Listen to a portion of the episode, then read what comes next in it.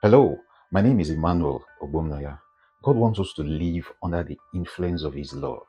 You can only truly love God when you have seen it was He who first loved you. Genuine love for God can only be expressed from our lives after the love of God for us has been impressed into our hearts. In Luke chapter 7, verse 47, Jesus shows us that the person who has been forgiven little will love the forgiver back little. And the person who has been forgiven much will love the forgiver back much. In other words, the degree of your love for God is a function of how well you understand the extent of His forgiveness. How much you love God is a reflection of how much you realize He has forgiven you. The greater your understanding of God's goodness towards you, the greater your love for Him. Jesus said so. This message of forgiveness of sins turns people into lovers of God. This is what Paul meant when he said it's the goodness of God that leads us to repentance. In other words, when we really take in the magnitude of God's goodness, the course of our lives will be affected by it. Let me give you some natural examples that you can relate with.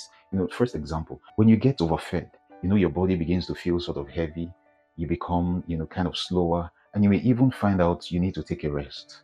That's why, as adults, we generally avoid getting overfed because we know we have a lot of things to get done and we don't want to be grounded. I'll give you a second example. When the person is filled with alcohol, we say he's drunk, you know, because he begins to talk and behave under the influence of that alcohol. Generally, we say such a person is under the influence. I'll give you a third example. When a person is filled with the Holy Spirit, we see from the scriptures and from our everyday experiences that that person begins to speak in languages supplied to his inner man by the Spirit of God.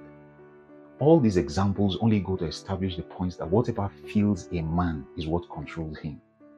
Whatever fills you will control you. There's a reason God is making me emphasize His love for you.